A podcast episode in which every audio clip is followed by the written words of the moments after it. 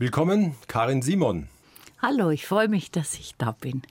Ich mich auch und hol tief Luft und frage, wie viele letzte Atemzüge haben Sie schon begleitet? Bestimmt über 100. Eine Stunde, zwei Menschen im Gespräch auf Bayern 2. Norbert Joa trifft Karin Simon, Krankenschwester und Sterbeamme.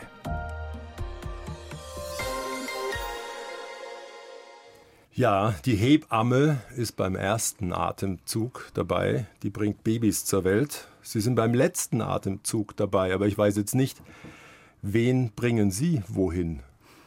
Das ist trotz alledem immer noch ungewiss.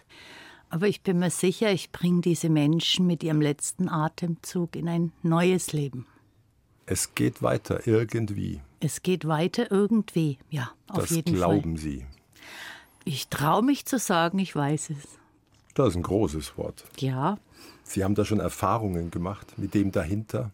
ich habe Erfahrungen gemacht, indem ich mit ganz vielen Menschen gesprochen habe, unter anderem mit Menschen, die Nahtoderfahrungen hatten. Ah, aber die waren ja nicht wirklich weg. Doch, die waren weg. Die waren tot und sind reanimiert worden. Dann waren sie nicht wirklich tot. Wer weiß. Ich höre es auf jeden Fall gern, dass da irgendwas ist und dass es weitergeht. Was hat die Sterbeamme sonst so gelernt bei hundertmal letzte Tage, letzte Atemzüge in den letzten zwölf Jahren, glaube ich? Im Prinzip war ja Sterbeamme schon vorher. Bevor ich diesen Beruf Sterbeamme ausgeübt hat als Krankenschwester, kommst du um einen Tod auch nicht drum. Und da wird ja auch gestorben in den Krankenhäusern. Ne? Und was habe ich gelernt? Dass die Menschen mit einem friedlichen Gesicht gehen, oft mit einem Lächeln im Gesicht.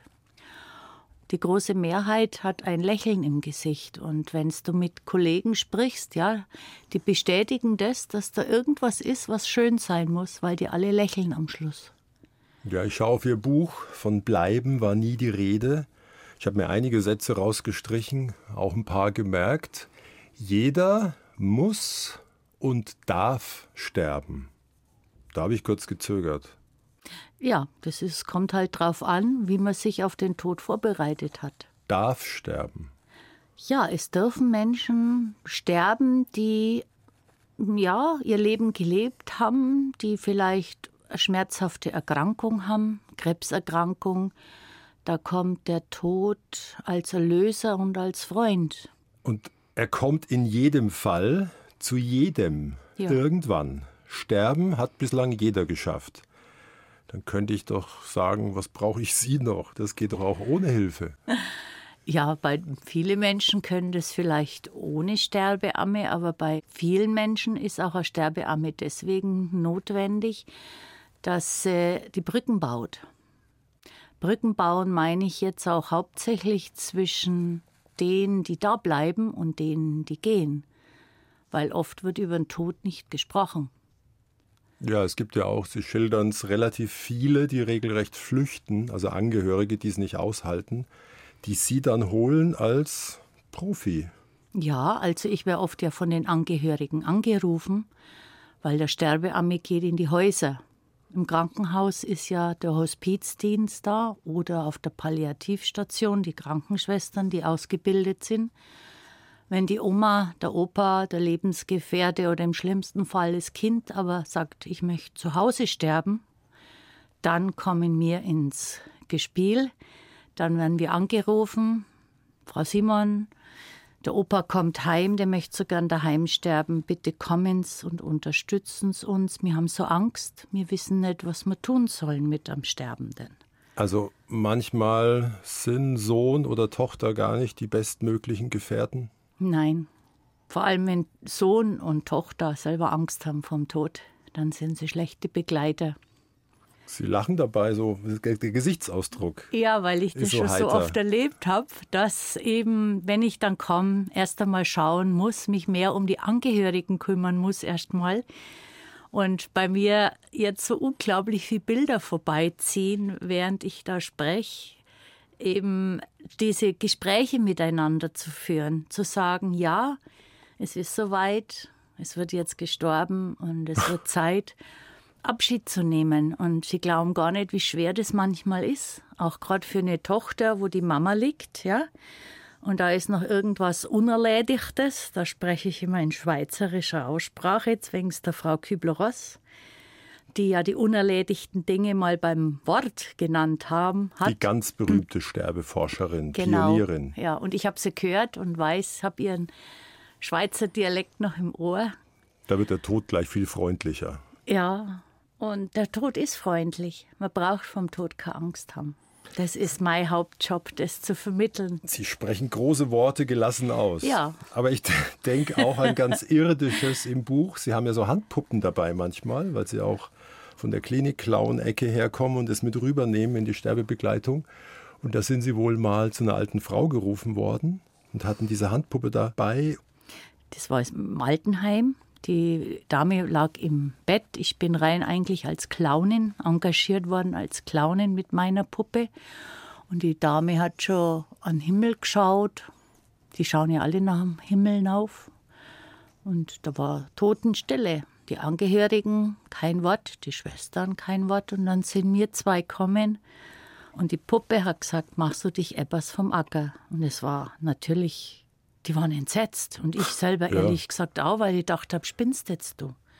Das kannst du doch nicht sagen, aber das kam halt so raus aus uns. Und die Oma hat gelacht, das ganze Bett hat gewackelt. Endlich sagt's einmal einer. Und daraufhin gaben natürlich die große Heulerei. Dann wurde erst mal geweint. Das ist ganz logisch, dass da geweint wird. Der Abschied ist ausgesprochen.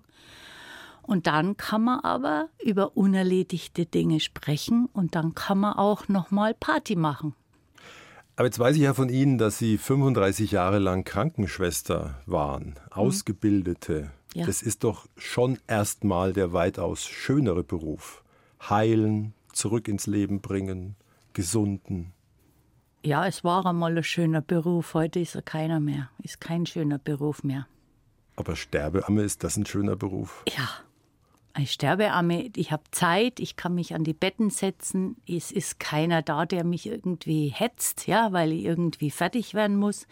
Ich kann mir Zeit lassen, so viel wie ich will und kann einen Frieden reinbringen in die Familien. Und jedes Mal, wenn ich dabei bin, wenn jemand stirbt, ist es für mich auch ein magischer Augenblick, wo ich ganz viel mitnehme für mein eigenes Leben. Auch wenn er nicht wie Lazarus aufsteht. Na, der geht ja woanders hin. Vielleicht ist er ja doch schöner wie da. Wer weiß. Wir werden es alle erleben. Und es erleben in dieser Stunde 122 in Deutschland. Mhm. Ich habe mir das statistisch rausgeholt. Das heißt also, zwei Menschen in jeder Minute, wo wir uns unterhalten, gehen davon. Die Frage ist, ob man es in der Hand hat, das irgendwie rauszuzögern. Ja. Wir werden auf jeden Fall, ja. Hat man. Okay. Sie haben es hundertmal mitgemacht. Und es dauert auch unterschiedlich lang. Ja, kommt drauf an, wie man sich vorbereitet. Die nicht loslassen wollen, die machen auch Monate damit rum. Ja, die nicht loslassen können, weil sie irgendwie noch was erledigen müssen oder weil sie festgehalten werden von ihren Angehörigen. Die tun sich schwer. Oder auch Menschen, die nichts glauben, die tun sich auch schwer. Naja, Kunststück, das ja, große Nichts. Das große Nichts, aber am Ende sehen sie ja dann doch Gestalten, die sie begleiten. Ich so. weiß das von meinem ersten Mann, der hat immer gesagt, geh weg, du mit deinen Engel. Aber da lebte er noch, Frau Simon. Ich Und muss auch den Ungläubigen spielen. sie tun so, als wären sie schon mal dort gewesen. In jedem Fall, die zurückbleiben, die haben es meistens schwerer, oder? Ja die, die da bleiben, die, die trauern. Trauer kann einen zerfetzen, kann einen die Seele in tausend Teile zerlegen. Und vorher haben sie sich meistens schon aufgearbeitet in der mhm. Pflege und im mhm. Kümmern. Aber wir halten fest, bevor jetzt doch manche zum Ausschaltknopf eilen, wir reden vor allem über das Leben in ja, der Stunde. Gern. 1 zu 1, der Talk auf Bayern 2. Norbert Joa im Gespräch mit Karin Simon. Von Bleiben war nie die Rede.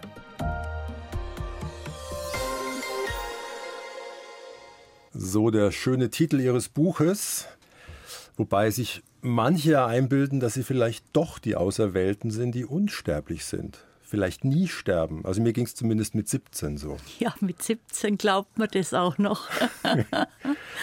Unterzeile des Buches Eine Sterbeamme erzählt vom großen Abschied und wie er ohne Angst gut gelingt.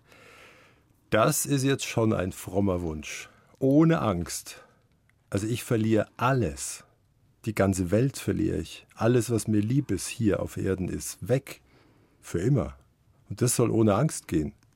Das Aufgeben von allem, was das Leben so mitbringt, kann ja auch eine große Erleichterung sein. Wenn man es als Ballast sieht. Ja, was haben wir von einem Porsche und von dem ganzen Klump, das wir uns da so ansammeln im Laufe von einem Leben? Wenn ich an mein Dachgeschoss denke, bin ich auch nicht viel besser. Und trotzdem ist es gut, wenn man zu Lebzeiten einfach schon mal so ein bisschen Ballast abwirft, dann kann das Sterben auch ohne Angst gelingen, wenn man das ein Leben lang geübt hat, das Sterben. Und hinterm 90. braucht man manches nicht. Und doch, ich habe mir gemerkt, weil ich sehr wohl Manschetten habe, Woody Allen in seinem Tagebuch steht irgendwo der schöne Satz, ich habe keine Angst vorm Sterben, ich möchte bloß nicht dabei sein. Und von Goethe ist bekannt, er erschien nicht zur Beerdigung von Christiane, seiner Frau, und auch nicht zur Beerdigung aller fünf Kinder. Ist Verdrängen nicht auch gesund? Nein, in dem Fall ist Verdrängen ganz ungesund, weil der Tod, wie gesagt, der, an dem kommt man nicht vorbei.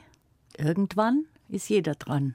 Aber im Zauberberg ist, glaube ich, der Satz, Thomas Mann sagt, man soll dem Tod keinen Raum einräumen in seinen Gedanken. Ganz immer im Leben sein. Das widerspricht sich ja nicht. Wenn ich ganz im Leben bin, wenn ich jeden Moment genieße, dann kann ich auch den Moment genießen, wenn der Gevatter anklopft. Und Sie sagen ja mehrfach, so richtig genießen kann ich den Moment nur, wenn mir irgendwann klar geworden ist, ich habe nur dieses eine Leben hier und diese Momente. Wenn es dann ans Sterben geht, und irgendwann geht es für jeden dran, was tun? Oder reden wir besser übers Lassen? Was sollte man nicht machen, auch als Angehöriger? Was sollte man nicht tun? Festhalten. Festhalten ist schlecht. Natürlich wollen wir, dass der nicht geht und natürlich wollen wir, dass der da bleibt, aber selbst Händchen halten in der Finalstadium ist festhalten noch einmal ein Joghurt nei pressen, ja, ist auch festhalten, anstatt zu sagen, du darfst jetzt gehen. Das ist übrigens der Schlüsselsatz, du darfst jetzt gehen und dann kann der Frieden einkehren, weil das, ah, der Tod, das Sterben angenommen wird. Ich weiß, dass das ein heikles Terrain ist, aber gegenüber einer Krankenschwester traue ich mich dann fragen, den Notarzt nicht anrufen? Das ist etwas, wer soll das entscheiden? Ich kenne diese Entscheidungen auch im Krankenhaus. Intubieren wir noch, beatmen wir noch oder lassen wir sein? Bei unserer Hightech-Medizin ist es manchmal echt ein Dilemma, aber es hilft ja nichts. Irgendwann ist jeder dran, trotz Beatmungsmaschine. Manchmal ist es ein Leiden verlängern. Ja, wir sprechen vielleicht auch über assistierten Suizid sehr gerne. Ja, aber die Entscheidung ist immer der Mensch, der stirbt. Der ist der Experte. Wenn der sagt, ich will nimmer, dann sollte man alle lebenserhaltenden Maßnahmen einstellen.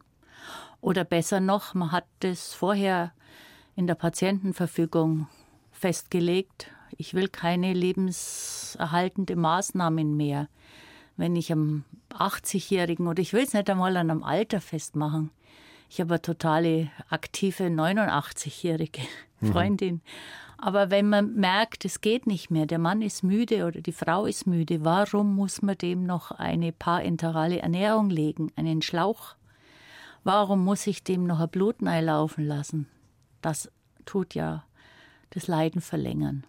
Ich meine, so ein letzter archaischer Akt der Fürsorge ist ja immer ein letzter Happen oder ich habe dir noch was gekocht, was du so gern gegessen hast oder trink doch, trink doch. Meistens vergeben es in Altenheimen im Sommer, die Leute vergessen es auch zu oft. Aber hinten raus in den letzten Tagen schreiben sie, lasst es bleiben, beides. Ja, ja, dann ist nämlich der Körper, wenn er isst und trinkt, mit Verdauen beschäftigt Und dann kann der nicht, der kann dann einfach nicht aufhören, das Arbeiten. Und wenn einer zeigt, ich möchte nichts mehr, Dann lasst man das. die Lippen befeuchten noch Am besten das Lieblingsgetränk einfrieren. und dran lutschen. Ich habe meiner Freundin Frieda, die ich begleitet habe, habe ich am Schluss das Bier eingefroren und habe äh, ihr das zum Lutschen gegeben. Das war die beste Mundpflege ever. Ich habe auch schon Pina Colada eingefroren übrigens. Hinten raus ist eh wurscht, oder? Ja, natürlich, der stirbt jetzt sicher nicht an dem Bier. Wenn er noch eine Zigarette will, Kriegt er. Habe auch schon jemand mit Blutkonserven oben dran rausgeschoben und habe ihm eine Zigarette gegeben. auch wenn es krebserregend ist. Ja und? Oh mei. Ja. Und nicht jeder will alle ums Bett stehen haben, oder? Na, es gibt Menschen, die sagen, ja, gerade wenn sie so, so übereifrige Menschen am Bett stehen haben, die zupfen und die machen und jetzt ess noch was und so weiter, die sind ganz froh, wenn sie dann einmal allein sind und dann gehen sie ganz schnell. Die suchen regelrecht den Moment, gell? Ja, wenn man eine gute Krankenschwester ist oder eine gute Sterbeamme, so wie ich, ne? Die Klar. wissen darum. Und die sagen dann einmal, jetzt geht's einmal hinaus. Aber dann kriegen sie doch Vorwürfe. Die kommen rein und der Papa ist davon. Na, na, das erkläre ich mir schon vorher. Ich habe ja vorher, wie wenn ich ein Haus betrete, habe ich ja vorhin schon gesagt, eher mehr erst einmal mit Angehörigen zu reden. Punkt eins, redet über Sterben, redet über den Tod. Und es kann sein, dass ich euch einmal hinausschicke. Aus dem und dem Grund, weil der Opa vielleicht allein wegfliegen möchte. Ja, da sind wir bei dem Punkt leichte Tode, schwere Tode. Sie haben es angedeutet, in der Mehrzahl gehen die Leute ganz am Ende gelöst, friedlich, lächelnd. Schwere haben sie auch mitgemacht bei über 100, oder? Natürlich, also Menschen, die jetzt einfach so Angst haben vom Sterben, die kämpfen. Oder Schmerzen. Schmerzen gibt es heutzutage fast nicht mehr. Wir haben so gute Medikamente mittlerweile, dass ich traue mir das fast sagen, 80 Prozent ohne Schmerzen gehen dürfen. Bei manchen versagt auch das Morphium, ja. Aber heißt dann, man hat es in irgendeiner Weise in der Hand, das Finale? Ich glaube dran, dass man das in der Hand hat. Ich hatte mal eine Begleitung, Heiligabend im Krankenhaus in der Nachtschicht. Heiligabend war die Dame quietschfidel in ihrem Bett gesessen, hat Papstmesse angeschaut. 25. auf 26. nachts um drei klingelt's. Karin, wir haben uns kennt. Karin, ich sterbe jetzt, ruf mal meinen Sohn. So, du stirbst doch nicht, keine Phase, nichts, keine Schnappatmung. Aber brav wie ich bin, habe ich den Sohn gerufen, der kam dann nachts. Große Umarmung, große Aussöhnung, so hat sich's fast angefühlt. Ich war nur ein Mäuschen in der Ecke, weil ich ein wenig neugierig war. Und dann schaut's mir an, nimmt das Weihwasser, wollte noch ein Weihwasser, schlagt's Kreuz, legt sich hin und war tot. Wie es das gemacht hat, weiß ich leider nicht. Leider habe ich sie nicht mehr fragen können, weil genau so wird's gehen. Es geht.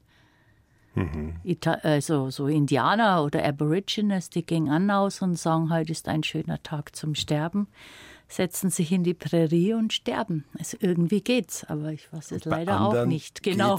irgendwie nicht, weil das Unerledigte noch im Raum hängt. Das fand ich noch interessant, die 90-Jährige mit der Angst vorm Fegefeuer. In der Generation gibt es noch. Mhm. Die Welche, gibt's. den sitzt es so in Knochen? Es sitzt immer noch in den Knochen.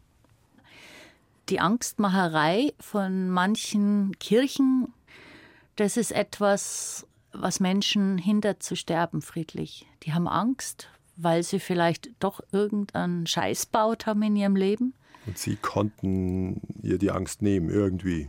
Ja, ich konnte ihr die Angst nehmen, indem ich voller Glauben sag, Gott ist so barmherzig, der straft nicht. Der straft nicht. Ich habe in der Grundschule in 60ern haben wir noch gelernt, wie viele Jahrhunderte für welches Vergehen. Ja, Wahnsinn, Ja. oder? Also ihr Rat in jedem Fall auch, geht täglich im Guten auseinander, man weiß ja nie. Ja, ja. Das merkt man uns auch noch. Und dann das Aufblühen in den letzten Stunden oder er hat doch noch mal Appetit, wo manche ja denken, ah, vielleicht kriegt er noch mal die Kurve. Sie nennen das Reisefieber. Das ist das Reisefieber, das ist eine Sterbephase von den Sterbeammen.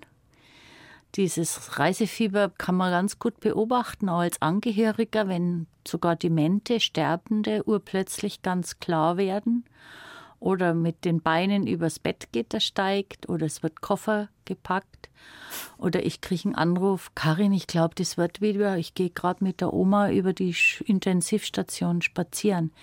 Dann sage ich, ja, mh, hm, könnte jetzt aber das Reisefieber sein. Wohin auch immer. Dreht man auch mal drüber im Laufe der Stunde. In jedem Fall a lot like magic. Josh Rouse.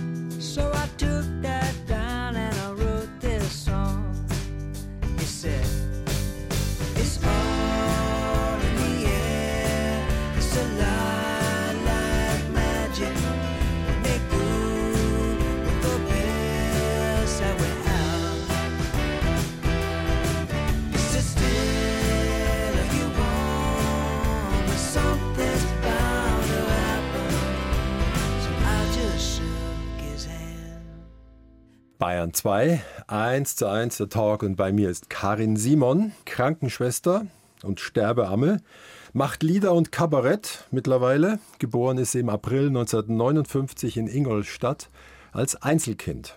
Der Vater ein gestrenger Bankdirektor und so kann man wohl sagen, Gottlob häufig auch abwesend. Und die Mutter Kettenraucherin wird früh dement. Also das klingt ganz schön desolat, dieser Staat. Ja, Vater stimmt, sehr streng. Bankdirektor war halt immer das, was die anderen sagen, die anderen Menschen war ihm wichtiger als das Wohlbefinden von mir und meiner Mutter. Wir haben da unglaublich drunter gelitten. Und meine Mama, die hat gern geraucht, ja, und die hat auch gern einen Cognac getrunken, ja. Und diese Erkrankung, damals wusste man nicht, was das ist. Heute weiß man, das ist eine frühzeitige Demenzerkrankung, nennt sich Morbus Pick. Wie alt war sie da? 46, wie sie gestorben ist. Hm. Das ist aber zwei Jahre gegangen. Also bei meiner Konfirmation ist es losgegangen, da war ich 13. Da hat sie eben so einen epileptischen Anfall gehabt. Sie waren allein mit ihr? Ich war ganz allein mit ihr, ja. Ich habe gerade telefoniert mit einer Freundin, weil ich wieder mal nicht wusste, was wir Hausaufgabe aufgehabt haben. Und sie kam und haben mir im Kopf geschüttelt. So. Und ich wusste mir, was hast du denn? Und dann habe ich sie zum Sofa begleitet, da legte ich mal hin. Und dann ist sie vom Sofa umgekippt und hat halt epileptischen Anfall gehabt. Und ich wusste ja nicht, was das ist mit 13. Ja, völlige Überforderung. Total. Das ging der Mama ja rasend schlechter.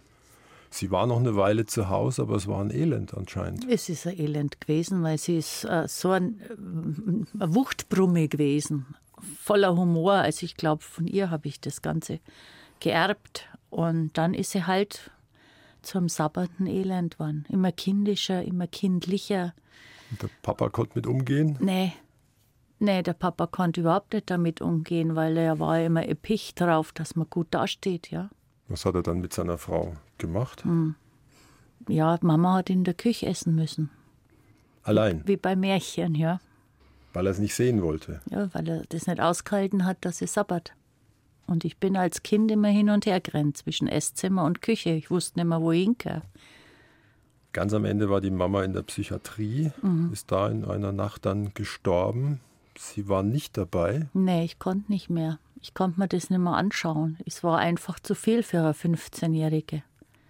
Voller Schuldgefühle, ne? dass ich eben nicht mehr hin bin zu ihr. Und in der Nacht, ja, ist dieses helle Licht kommen, wo ich mir mit 15 nicht erklären konnte, was ist jetzt das? Das war kein Scheinwerfer, das war kein, kein Auto, es war einfach ein helles Licht. Klingt jetzt schon ein bisschen eh so. Ich weiß, dass es eh so klingt, aber es war halt einfach so. und es war wirklich so. Also es, ich saug mir das nicht aus den Fingernägeln, sondern das war so und es gibt ja ganz, ganz viele Menschen, die alle sowas erlebt haben, aber es wird heutzutage alles in die ESO-Ecke gestellt an so Wahrnehmungen, die aber schon seit Jahrtausenden wahrgenommen werden. Oder ein inneres Aufgewühltsein in der Nacht. Ja, nee, das, das Licht sieht ja auch jemand, der zum Beispiel eine Nahtoderfahrung hat. Der sieht auch so ein Licht. Also ich habe ja schon mit vielen Menschen gesprochen und aus allen Ecken kommen solche Berichte. Wobei es ja die Linie gibt, dass das Hirn sich biochemisch nochmal aufbäumt und Ja. die seltsamsten Erscheinungen hervorruft. Das sagt der Wissenschaftler. Ich bin ja kein Wissenschaftler, Gott sei Dank. Ich habe Gott sei Dank auch noch keine Nahtoderfahrung gehabt.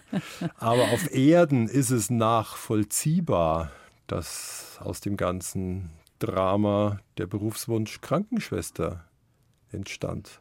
Wenn es bei der Mama nicht hingehauen hat, Richtig. anderen helfen. Richtig, das war damals der Grund, dass ich mich ausbilden habe lassen, genau in dem Krankenhaus, wo die Mama gestorben ist. Unbewusst damals, heute weiß ich, ich wollte alles wieder gut machen. Aber das ging halt nicht. Ne? Es ist halt jedes Mal, wenn eine Frau gestorben ist, war ich wieder am Sterbebett von meiner Mama gestanden. Aber mittlerweile habe ich das ja gut bearbeitet und angeschaut einfach. Und der Papa war sowieso keine Stütze, vorher schon nicht, danach auch nicht. Sie haben das recht lakonisch in einen Satz gepackt. Er wandte sich nach ihrem Tod dem Alkohol zu und bald anderen Frauen. Ja. Und Sie haben dann mit 17, 18, 19 schon Ihr Leben gelebt ohne Ich ihn. bin mit 18 ausgezogen. Da hat er dann eine neue Frau kennengelernt und dann war ich eh abgeschrieben. Waren Sie bei seinem Tod dann noch dabei? Ich habe ihn noch besucht und habe ihm gesagt, dass ich ihm verzeihe. Ist schon wichtig auch. Das ist sich, das Wichtigste. Auch für sich selber, oder? Ja, das sind die unerledigten Dinge und verzeihen heißt ja nicht vergeben. Verzeihen heißt, ich nehme meine Geschichte an, so wie sie stattgefunden hat. Und wenn du das schaffst, dann bist du frei und dann kannst du da entspannt sterben. Und das sind die unerledigten Dinge. Hat er genickt? Nö, konnte er nicht mehr. Er war beatmet und am Bett gefesselt, ja. Der erste Mann. Das fand ich interessant. Ein Profi-Zauberer, Ja. der auf Tournee geht. Ja. Magischer Zirkel München. Die Ehe war nicht zauberhaft. Doch, am Anfang war die sehr zauberhaft. Wir haben ein zaubermusisches Theater gemacht. Wir sind da überall rumgezogen. Damals gab es das Mu noch und den Robinson Club hier in München. Kleinkunstbühne. Genau. Und dann kam, Stimmt, Sie machen ja auch Musik, singen, spielen Gitarre. ja, ich habe ein Musikkabarett über Da ging was zusammen, aber irgendwann hat es dann geknirscht. Ja, dann kam das erste Kind, dann kam das zweite Kind, dann geht man mehr auf die Bühnen, weil man ja Kinder hat. Sie nicht, er schon.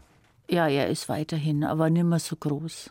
Die erste Zeit war wunderbar mit ihm, nur leider hat er halt dann auch das Trinken angefangen.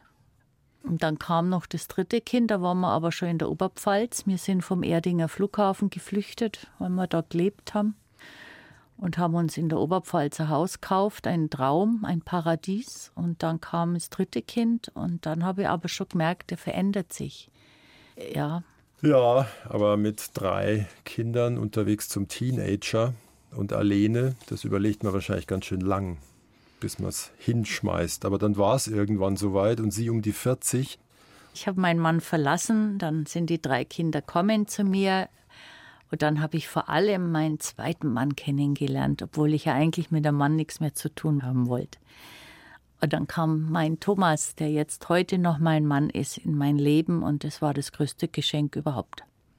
Der hört gerade zu, nehme ich an. Ich denke, dass er zuhört, ja. Und ja, und der hat mir aufgefangen, der hat da die drei Kinder dann angenommen. Der erste Mann ist ja dann an Krebs verstorben. Ja, Sie hatten ja auch noch die Diagnose dazwischen. Ja, das war übrigens gleichzeitig. Das ist eine total abgefahrene Geschichte. Ich hatte mm, unglaubliche Schmerzen im Brustkorb. Und dann haben sie mir Magenspiegelung gemacht und haben am Eingang vom Magen, also in der Speiseröhre, ein Karzinom gefunden, das sie Gott sei Dank mit der Schlinge endoskopisch rausziehen haben können. Ein bisschen hat der Gevatter schon mit der Sense gewackelt in ihrem Leben. Ja, er hat mich noch mal, indem er gewackelt hat mit der Sense, schon habe ich mich schon noch einmal so ein bisschen reflektiert. Oh, ich habe ja auch Angst.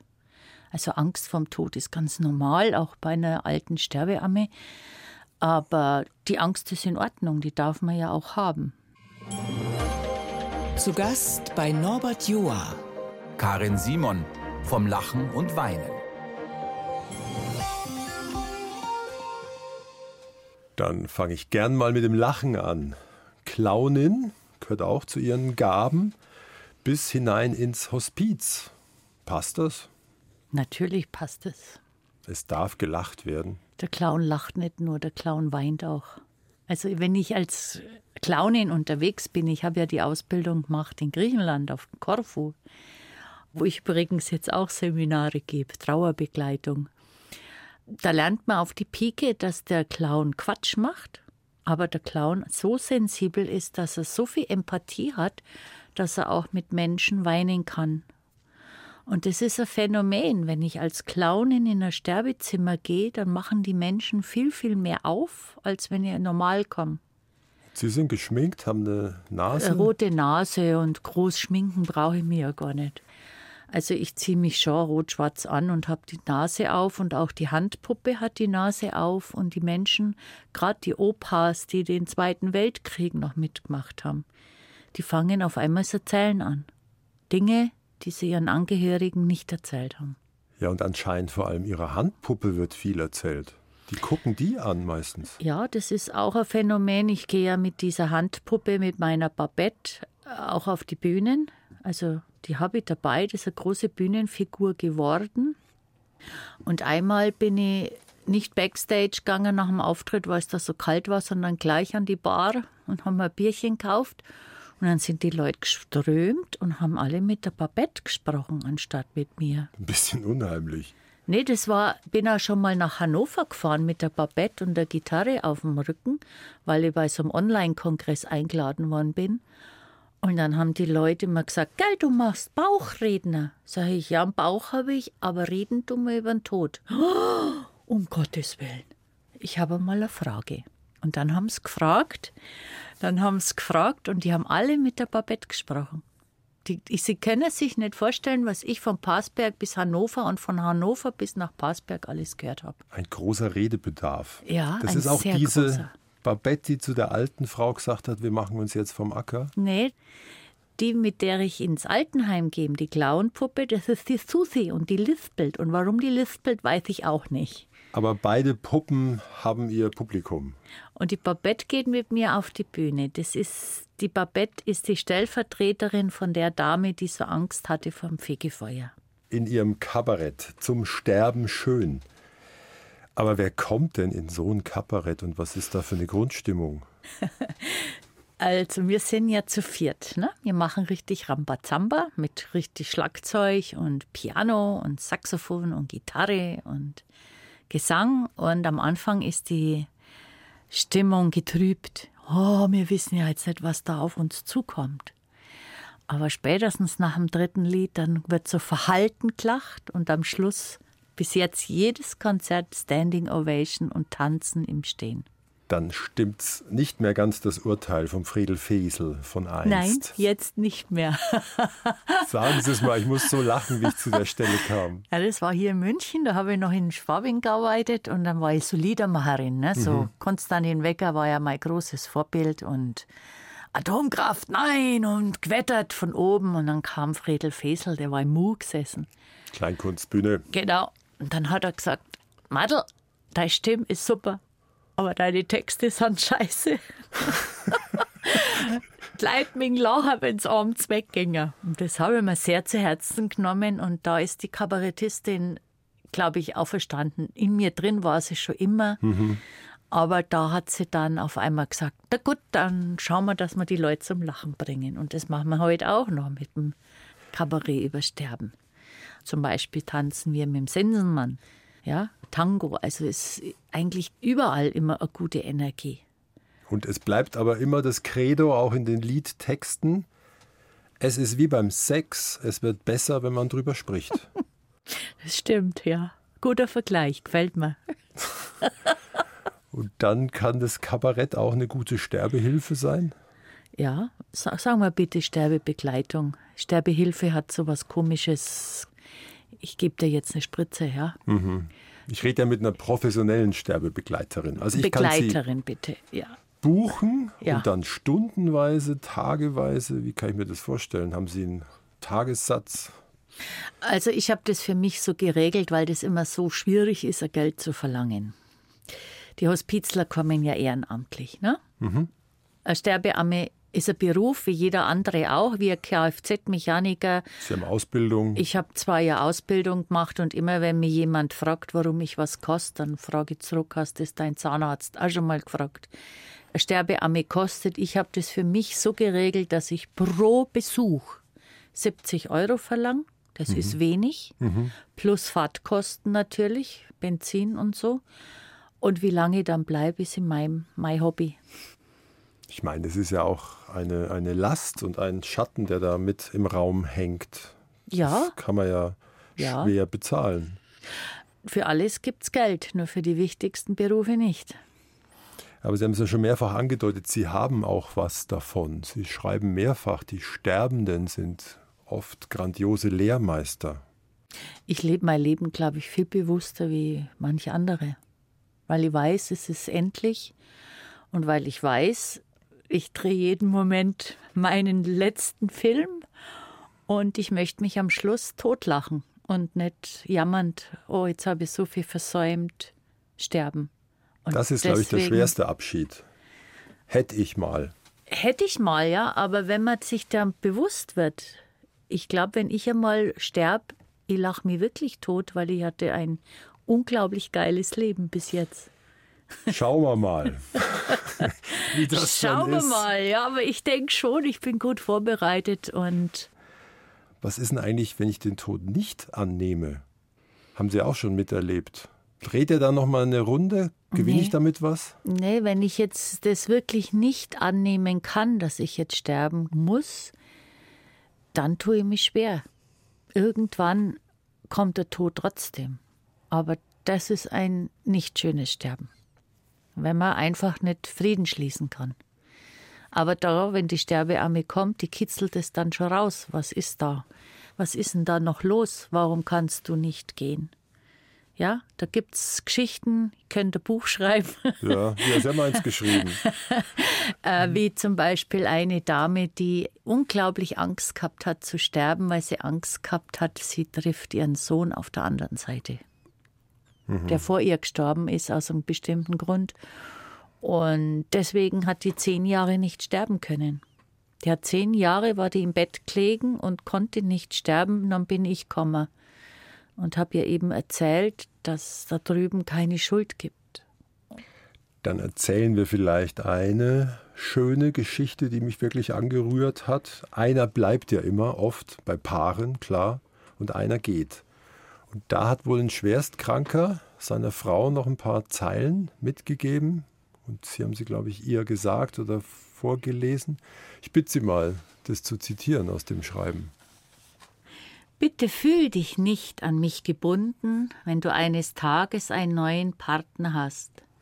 Von Herzen gebe ich dir meinen Segen dazu, denn ich liebe dich und ich möchte, dass es dir gut geht. Und ich werde auf dich schauen. Und wenn ich sehe, dass es dir gut geht und du lachst und fröhlich bist, dann geht es mir auch gut. Das ist ein schöner Liebesdienst, ein letzter, oder? Wir haben das in einem Lied verpackt. Wenn das einmal war, das ihn immer war. Das ist auch so etwas, wo ich immer wieder versuche, an die Sterbebetten zu bringen, dass Ehepaare sagen, hör ich mal zu, wenn ich jetzt dann tot bin, schau, dass du auch vielleicht eine neue Liebe triffst. Ich gebe dir meinen Segen dazu. Wenn Ehepaare das vorm Sterben miteinander ausmachen würden, dann könnte für den Trauernden das Glück wieder viel, viel schneller kommen. Klar muss man trauern. Das ist ganz wichtig, dass man trauert. Das kommt ja, Ja. von allein. Aber es ist halt oft dann so, dass sich Menschen überhaupt nicht mehr trauen, glücklich zu sein. Weil sie es als Verrat erleben. Richtig. Ist aber vielleicht auch noch eine andere Generation. Aber ich kenne die. Es gab ja nach dem Krieg 20-jährige Kriegerwitwen, die Ja. 60 Jahre allein geblieben sind. Ja. Sie haben die Wahl. Entweder McCartney und die Wings, Live and Let Die oder eine Kölner Band, Erdmöbel. Das Leben ist schön. Das Leben ist schön. Dachte ich mir. Ich kann es sehen, ich kann es sehen. Kann es sehen, ich kann es sehen.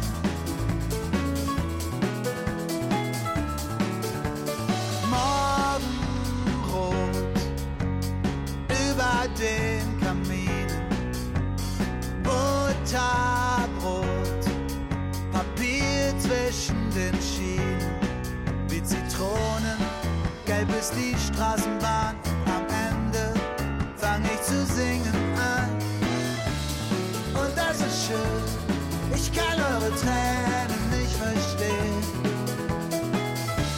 Das Leben ist schön, ich kann es sehen, ich kann es sehen. Bayern 2, 1 zu 1 der Talk mit einem wuchtigen Thema, aber wir haben beide festgestellt im Laufe der Stunde, das Leben ist schön. Ja. Bei mir ist Karin Simon, Sterbeamme. Aber jetzt muss ich noch mal ein bisschen garstig werden, ungemütlich. Sie sprechen von Wiedergeburt, Anderswelt, Schutzwesen, die im Raum stehen. Manche sagen Engel dazu. Hm, Frau Simon, das ist ESO. Für Sie. für Sie ist es eh so. Nicht für mich. Aber man, da könnte man erst mal definieren, was ist eh so, gell? Ja, Klopfzeichen der Verstorbenen noch Ja. in der Nacht. Ein Ja. Vogel, der danach lang am Fenster sitzt. Ja, alles erlebt. Ja, aber das ist doch auch Projektion, oder? in Nein, der tiefsten nein, Verzweiflung, Aufwühlung. Die Taube Nein. will mir noch einen Gruß mitgeben. Ja, ich habe es halt einfach erlebt. Ich habe mir das nicht irgendwie ausgedacht oder projiziert oder sonst was, sondern ich habe es halt erlebt, das erste Mal, wie das helle Licht kam, wie meine Mama gestorben ist. Und dann habe ich halt das Forschen angefangen. Und bevor es einen Katholizismus gab, gab es einen Schamanismus. Ne? Das ist ein uraltes Heilwissen, wo jetzt einfach in den Esotopf geschmissen wird. Und das ist einfach ungerecht, Wo finde wir ich. das Wort jetzt schon so oft geritten haben. ja. Sie haben im Vorgespräch irgendwo gesagt, ich bin keine Esotussi. Na, bin ich nicht. Ich bin kein Esotussi, sondern ich stehe mit beiden Beinen auf einem bayerischen Boden, vielleicht mit Sie einem leichten. nicht in Sanskrit. Nein, nein, das kann ich ja gar nicht. Ich sing bayerisch. Mich- ich habe mal versucht, Mantren zu singen. Dann hat jemand gesagt, ob das Sanskrit ist. Dann wusste ich gar nicht, von was sie spricht. Auf jeden Fall bin ich ein bodenständiges Weib mit Mutter Erde verbunden. die sicher Ja. ist, da gibt es Schutzwesen, die um uns schon zu Lebzeiten sind, aber ganz am Ende zum Abholen den Raum betreten. Ja, aber in der katholischen Kirche wimmelt's doch auch vor Engeln. Ja, ja. Aber das dürfte dann sein, oder? Die dürfen sein und meine nicht. Meine sind dann esoterisch. Nein, Das eine ist Glaube, das andere ist Aberglaube. Ich weiß es. Ich glaube es ja nicht. Ich habe so viel erlebt. Also, dass auch Sterbende mir erzählt haben, da ist jemand im Raum, da ist ein Engel da. Oder mein Mann hat zum Beispiel auch sein Leben lang nichts geglaubt und hat dann am Schluss gesagt, mei, wie alles um mein Bett rumsteht, du glaubst es nicht, die holen mich alle ab. Und ich habe einen guten Freund begraben. Ich bin ja Trauerrednerin auch. Ich mache ja freie Beerdigungen und singe mein Vogerl. Das ist das Lied, das ich auf Beerdigungen singe. Und es war heiß. Es war brutal heiß im Juni und da hast du nichts gehört. Aber wie ich das Vogerlied gesungen habe, war einer ganz oben auf dem Baum und hat drillert. Das, Es wäre so schön, wenn es so wäre. es war so. Was soll ich tun, dass ich sie überzeuge? Ganz hinten raus sprechen wir uns in der Anderswelt. ja, garantiere ich Ihnen. Aber dann glauben Sie die Brandner Kasper-Geschichte. Da ist ein Tor und dahinter treffen wir uns Ja. wieder. Ja, und man kann auch zu Lebzeiten dahin reisen. Wenn's Zu wollen. Lebzeiten schon. Ja, wenn Sie wollen, lade ich Sie mal in meine Praxis ein und machen wir so eine Reise. Kommen wir aber garantiert wieder zurück, oder? Ja, natürlich. Das überlege ich mir mal. Wir bleiben jetzt doch noch mal kurz auf Erden bei dem Toten, der da liegt. Ich habe das jetzt zweimal miterlebt bei den Eltern. Es ist einem im Moment des Betretens des Raums klar, dass der, die aussieht wie, aber nicht mehr ist. Richtig. Und was einem auch dämmert, es war eine gute Idee, noch mal zu kommen. und sie sich anzuschauen. Ganz wichtig. Da widmen Sie ein großes Kapitel im Buch. Und Sie raten nur allen, schaut noch einmal hin, weil es gibt ja dieses häufige, ich möchte sie so in Erinnerung behalten, wie sie war. Ich gehe da nicht mehr rein. Ja, aber dann geht's Kopfkino los. Und das Kopfkino ist manchmal schlimmer als die Realität, vor allem bei plötzlichen Toten, Suiziden oder Unfällen. Es ist wichtig. Ich habe eine bezaubernde Geschichte von einem Enkel.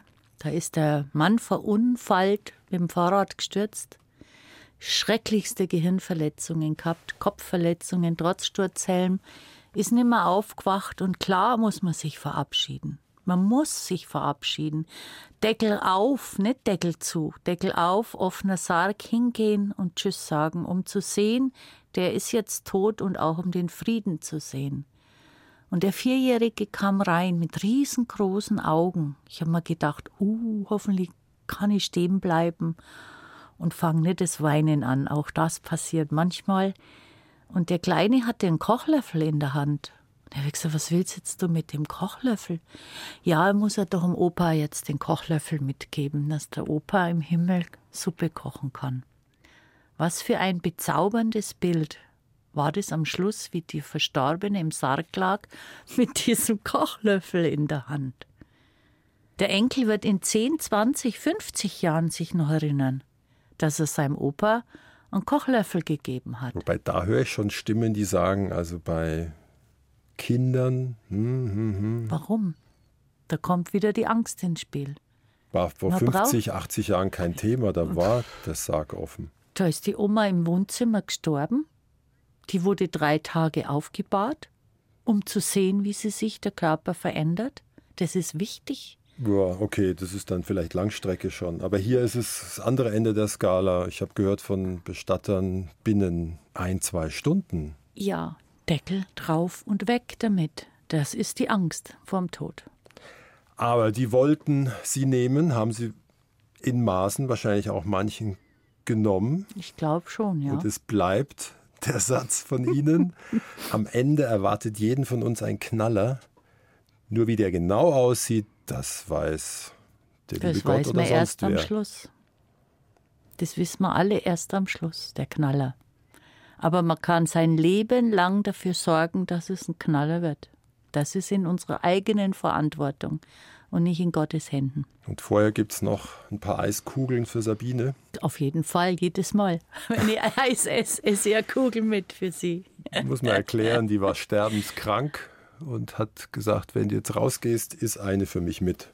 Ja, Sie hat erst einmal bereut, dass sie wegen ihrer Figur immer an der Eisdiele vorbei ist. Und dann am Schluss hat sie gesagt, ach, hätte ich nur öfters mal ein Eis gegessen. Und dann habe ich gesagt, ich konnte ja nicht mehr. War sie voller Metastasen war, sie konnte, da ging nichts mehr durch, durch den Magen. Ne? Und dann habe ich gesagt, ich verspreche dir, ich esse jedes Mal Kugeleis mit für dich und lade dich dazu ein. Weil ich glaube ja immer noch, dass sie dann auch da ist. In ihnen ist sie auch. Genauso wie die Menschen da sind in dem Moment, wo man an sie denkt. Auf jeden Fall, ja. Aber wie gesagt, ich glaube auch an Nachtodphänomene. Ja, ich habe es verstanden. Das Dass ist toll, da- dass Sie es verstanden haben. dass Sie daran glauben. Haben Sie überhaupt dann noch einen letzten Wunsch offen, wenn Sie hier auf Erden alles jetzt schon so ausleben? Weil das ist auch ein Kapitel. Erfüllt euch ja eure großen Wünsche noch. Ich wünsche mir, dass sich die Menschen mm, mit dem Sterben und dem Tod und der Endlichkeit, aber auch Unendlichkeit beschäftigen. Und das heißt, fangen wir erst einmal bei uns selber an, wie der Michael Jackson. I started with a man in the mirror.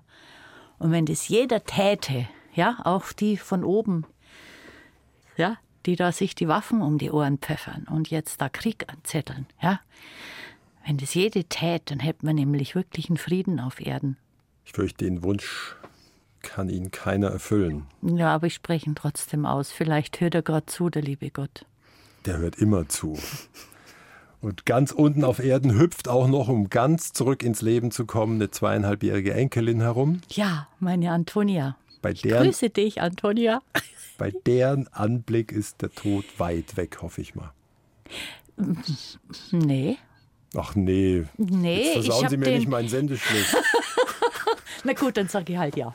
Aber das ist jetzt so, weil auch Antonia, ich meine, die ja, steht irgendwann in an 80, 90 Jahren, zerfix.